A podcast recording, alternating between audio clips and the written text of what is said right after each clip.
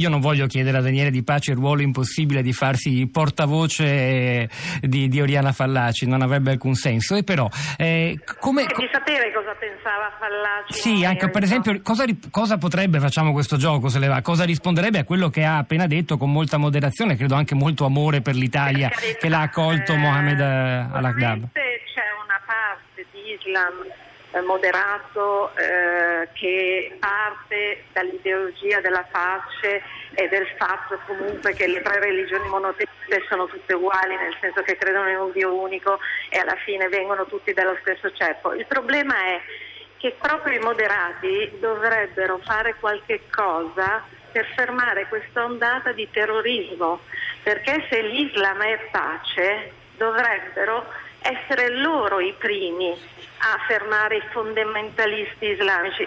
Oriana Fallaci sosteneva che non fossero in grado di, di, contrastare questa ondata che stava arrivando in Europa. Lei era terrorizzata, diceva prima o poi ci invadono tutti, ci convertono. Però l'idea di Eurabia, mi perdoni, non, non, non, includeva un po' tutti, anche quelli che lei chiama moderati, poi dopo ci torneremo sull'uso sì, di questo aggettivo. Lei diceva, eh.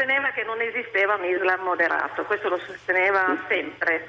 E anche chi parlava in maniera moderata all'epoca in cui Magdi Allam era islamico e non eh, cattolico, lei sosteneva che se anche era un islamico moderato che contrastava l'Islam eh, terroristico, eccetera, diceva sempre con l'ideologia dell'Islam eh, non, non, non, poteva essere vicino alle idee diciamo, del, dell'Europa cristiano-cattolica. Ecco. Senta, ma eh, quanto alla profezia di una quasi inevitabile sottomissione, quella non è parola sua ma di Michel Houellebecq, no. però ci capiamo, eh, in fondo questa profezia, se davvero ha ragione Stefano, il quale dice siamo sempre di più quelli che ci, si orientano ah, verso le tesi di Fallaci, in realtà proprio per questo la profezia si risulta sbagliata.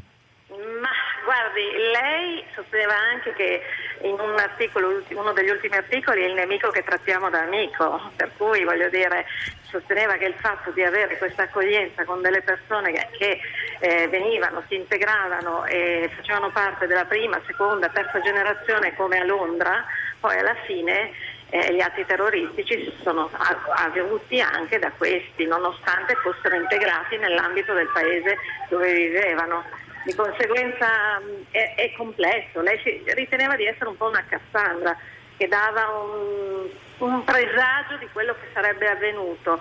Purtroppo molti l'hanno derisa fino alla fine, anche nell'ultimo momento della morte è stata attaccata e adesso, a quasi 11 anni dalla morte, è ancora staccata.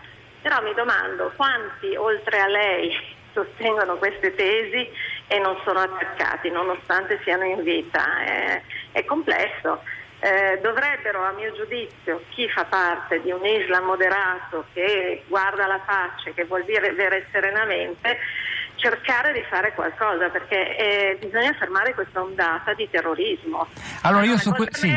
diceva sì. eh, la pace arriverà quando loro smetteranno di odiare i loro figli quant- più di quanto odiano noi.